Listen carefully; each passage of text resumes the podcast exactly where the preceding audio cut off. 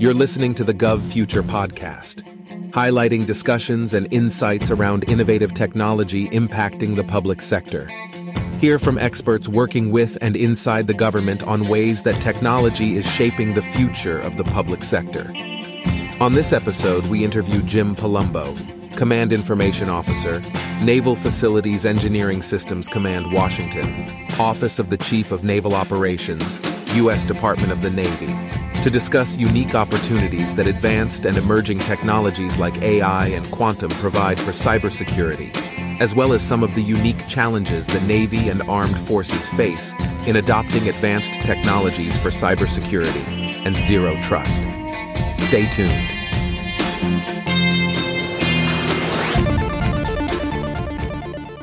Hello, and welcome to the Gov Future podcast. I'm your host, Kathleen Walch. And I'm your host, Ron Schmelzer. And we, again, thank you so much for listening to Gov Future. We've been cranking on so many episodes lately, interviewing some really fantastic people who are advancing innovation within the government and public sector across all the various different parts federal, state, local, and international.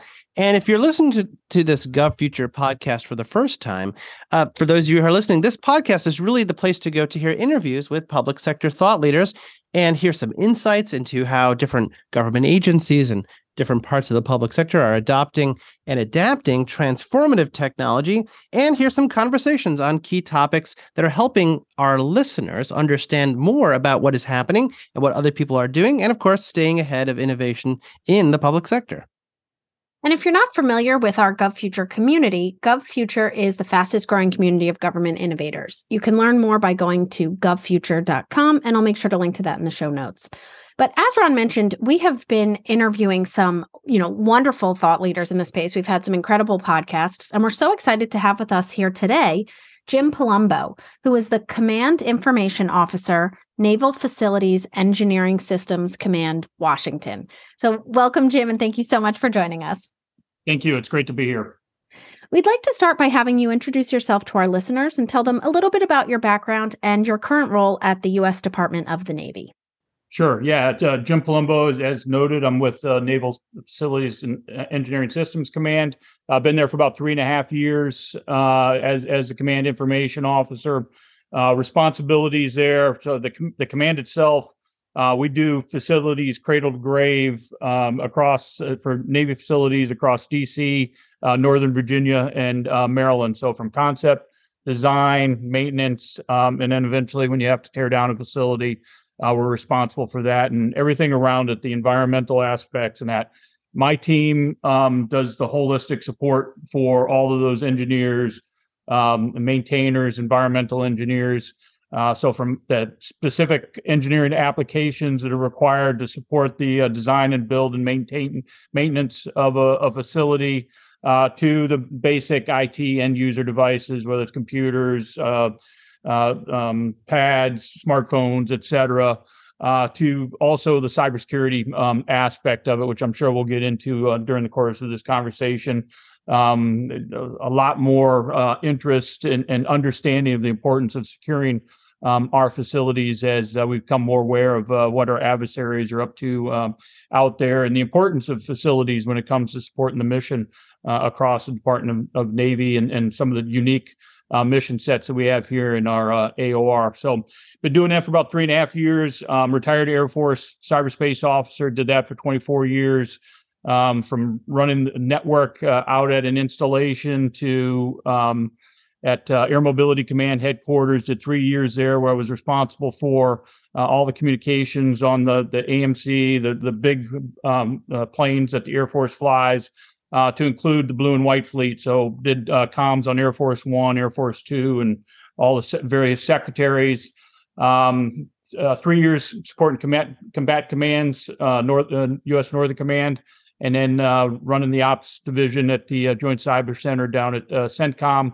And then the last five years of my career were, were, in the Air Force CIO, where I was the director of staff, so coordinated actions across all of the uh, CIO staff and interacting with the rest of the, the air staff and the various programs across the Air Force, and uh, was a division chief a couple times uh, where I um, managed various programs uh, for the Air Force to include uh, all the cyberspace policy uh, and cybersecurity policy for the Air Force. So, pretty broad background, um, but really happy to be at NAVFAC and, and supporting the important facility mission that we have there. Yeah, that's pretty impressive. That's a, a lot of background. You've obviously seen a lot of different systems in a lot of different contexts, both physical and virtual, cyber, electronic systems, and physical systems. And it is interesting because if you see what's happening around the world, all of those things are now open to so many new threats. You know, people are are doing things that maybe like even 10 or 20 years ago you n- never would have thought, you know, that these new uh, things that our vulnerabilities and adversaries are doing. So that does bring, of course, the role of technology and maybe ways that it can help and, and perhaps vulnerabilities. So maybe just start with some general things and talk about some of those opportunities. And, you know, what do you see as some of the unique opportunities that advanced and emerging technologies like AI, can't go very far today without talking about AI or quantum or some other emerging technologies really provide for cybersecurity and and for some of the things that you were talking about. Sure, it's I could go back 20 years to set the context. Uh, going back to when I was running the network out at Edwards Air Force Base, and we were partnering up. Little did I know I was going to be doing facilities type stuff back then, but we were partnered up with um, and the Air Force, it's civil engineers uh, in regards to um, the first uh, control systems that you were putting into facilities.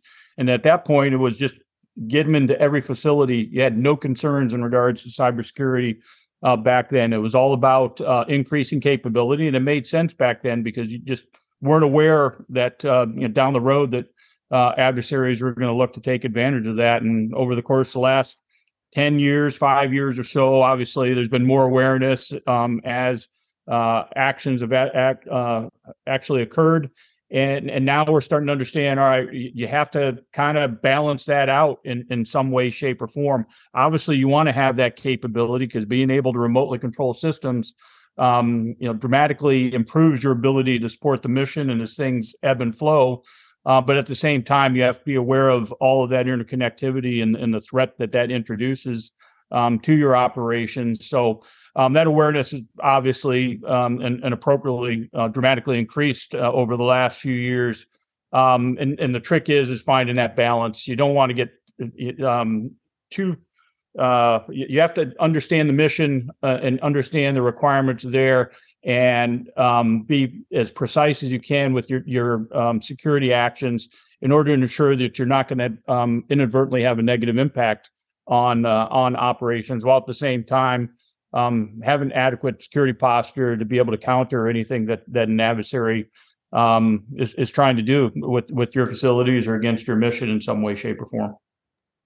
Yeah, you know, it's always it's interesting to hear all these stories and everything that's going on. I think that, you know, as you said, the past five ten years, people have become more aware of this. Organizations of all sizes really need to be paying attention to what's going on. So, what do you see as some of the challenges that you face in adopting advanced technologies for cybersecurity and zero trust? And are they unique to DoD and the Navy, or do you think that these challenges more broadly apply to you know everybody that's looking at cybersecurity and zero trust? Yeah, sure. It's a, it's a little bit of both. There's always going to be some sort of uh, uniqueness to the DoD mission and how you need to approach things. Um, but at the core, facilities or facilities and, and controls the control systems they're being used are, are largely the same, um, whether it's within DoD or um, out in industry or academia. Um, so there's a lot of uh, lessons learned that we can take um, from those uh, partners uh, in those other environments. And, and as I tell my team all the time, we are not in an academic environment if somebody's already doing a plagiarize all day long and you'll still get uh, full credit.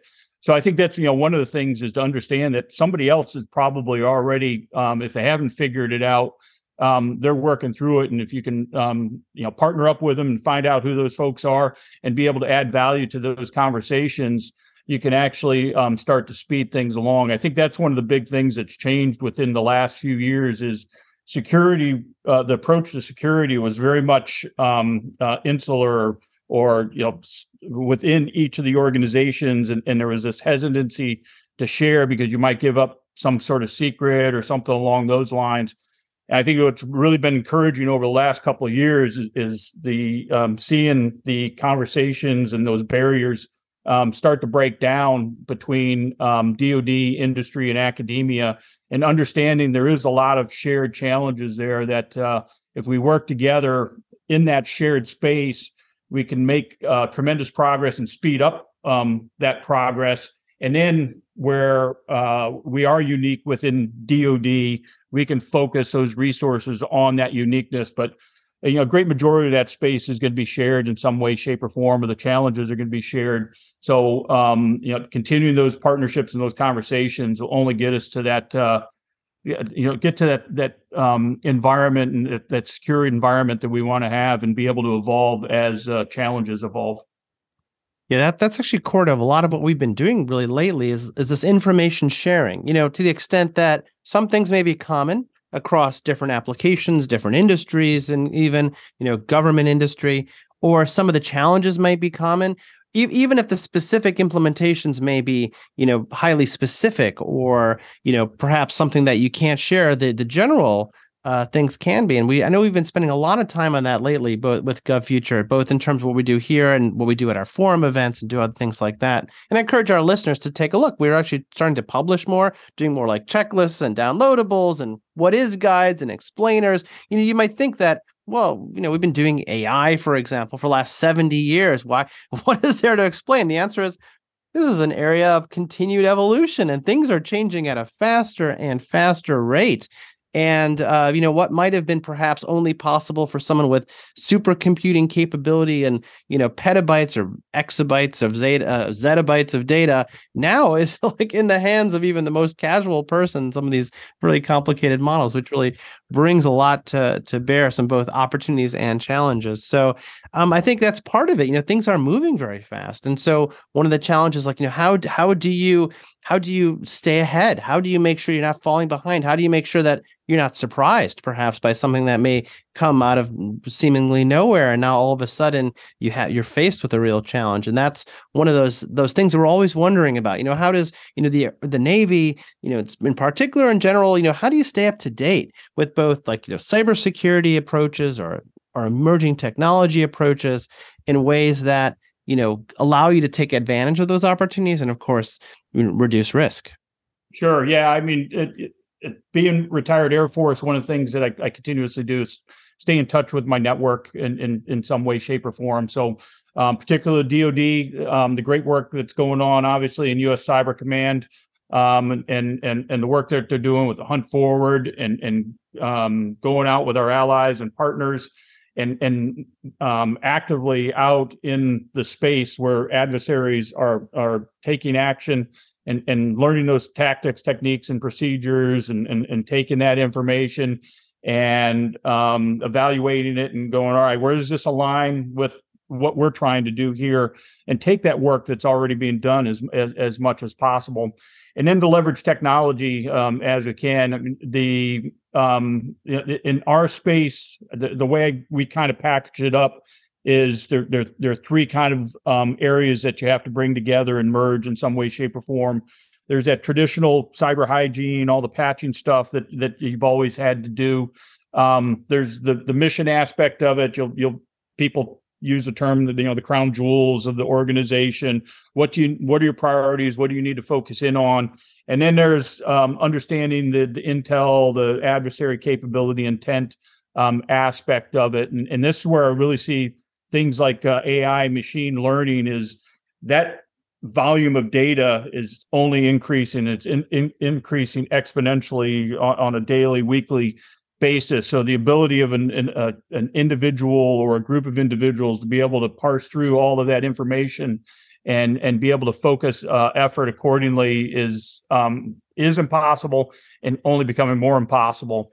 So to be to be able to leverage um, AI and machine learning and quantum computing to take that, that, just you know gobs of data and be able to analyze it and turn it back into um, terminology from a military perspective, the OODA loop, you know, the observe and orient. That's where we're going to need AI and machine learning in order to properly inform the deciding and the act um, a- uh, actions that need to occur, and then start that process over again. That's where I kind of see the you know the AI and machine learning just being an absolutely critical component to our success is that observe and orient aspect of it because there's just so much information out there, so much data out there, and only increasing on a daily basis. But um, you know, tying back to U.S. Cybercom, that's that's one of the main things from a from a a, a military perspective.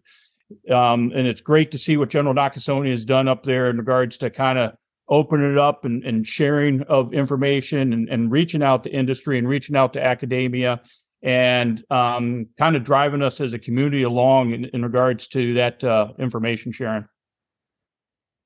You know, when it comes to cybersecurity, too, I think that this is something that uh, everybody needs to think about, right? You know, attacks from all different uh, ways, from, you know, you can get email attacks, right? So, you know, all levels need to be mindful of this. So, what are you doing particularly to, you know, we, we talked about how you're staying up to date, but maybe how are you looking to train everybody and kind of keep them uh, on top of what they need to be on top of without kind of defocusing them too much, right? You don't want them to be paying too much attention to this all day so that they're not getting their main job done. But how are you kind of, you know, keeping people aware of this and what steps are you doing to help in that regard? Yeah, so uh, uh, I put it as mix of a couple things. So there's kind of, you know, what we look at Navy wise uh, from, hey, this is the, the, the foundational pieces that you need to have. And again, that's kind of reaching back to US Cybercom and, and DISA and understanding what they're doing from an enterprise perspective,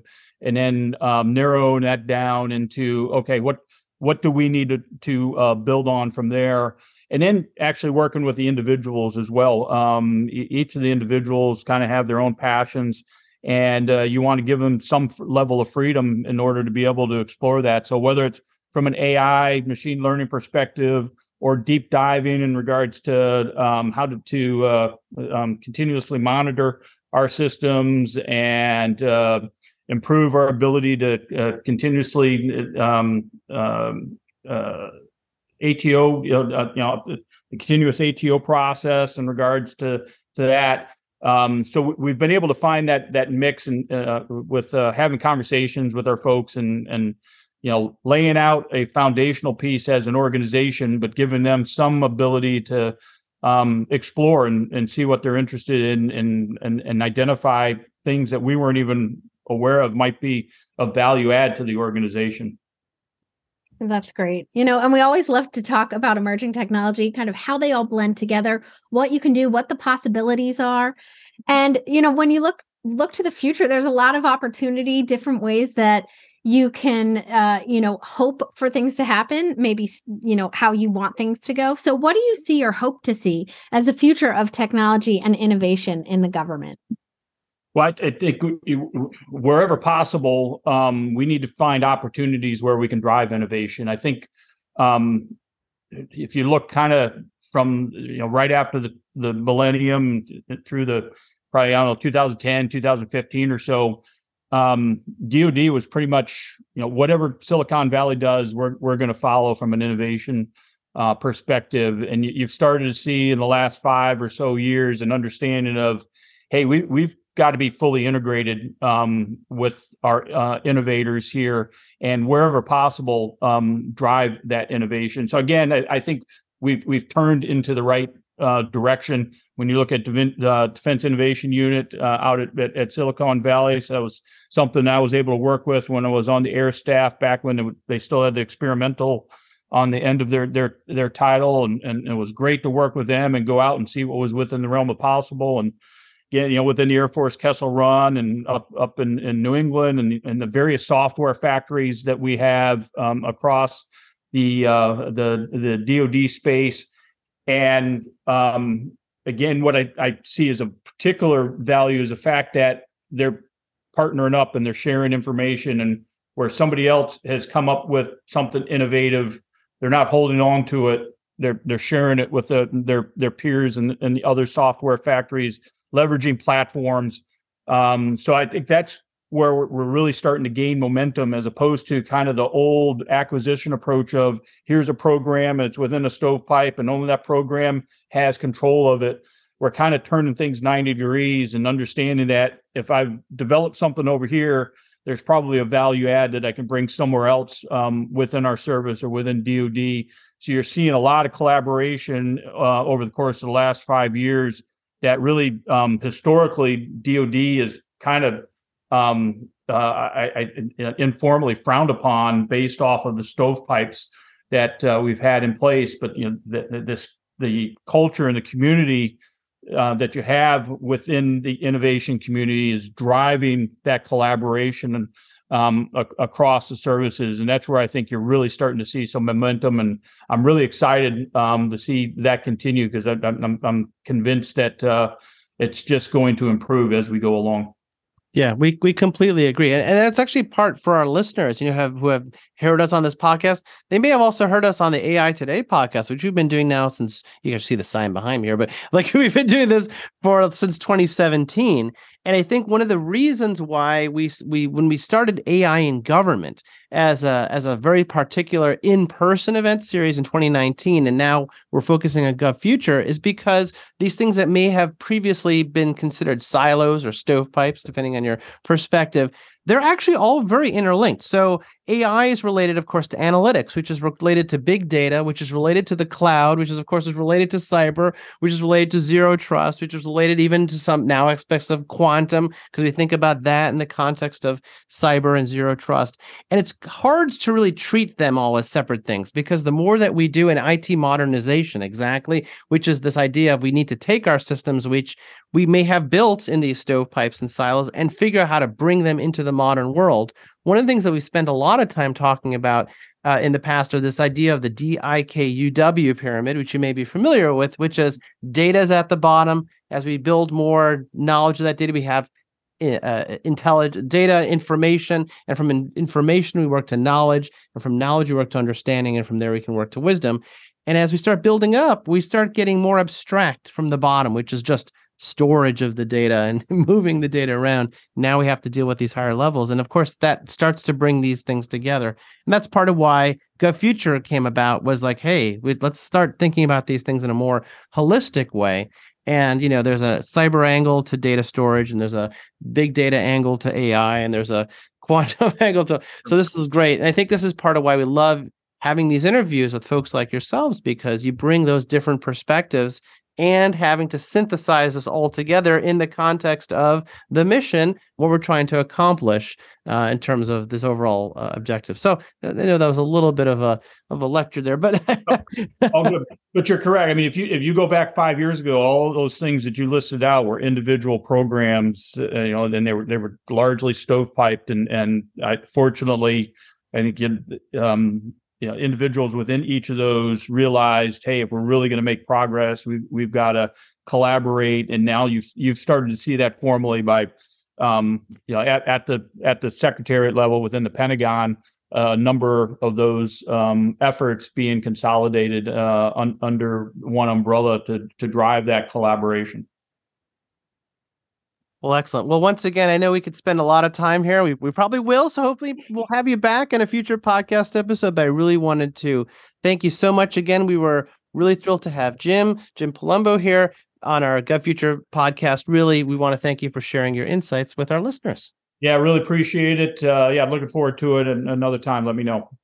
Perfect. Yeah, thank you so much. I know we could probably go on forever about this. So maybe we'll have you back in the future. Um, you know, and kind of say where things are maybe a year or two from now. So thank you again so much for joining us on this podcast. Thank you. And listeners, if you've enjoyed listening to this podcast, please make sure to rate us on Apple Podcasts, Google, Spotify, or your favorite podcast platform. Also, if you are not already a member, you should considering joining GovFuture.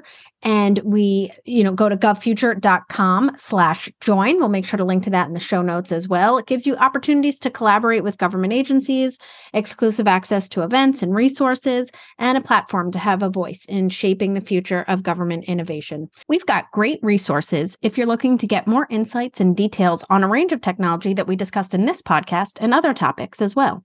Check out our resources, books, courses, checklists, explainer videos, webinars, and more at govfuture.com slash resources, tailored for our GovFuture listeners. Again, that's govfuture.com slash resources, and we'll make sure to link to that in the show notes as well.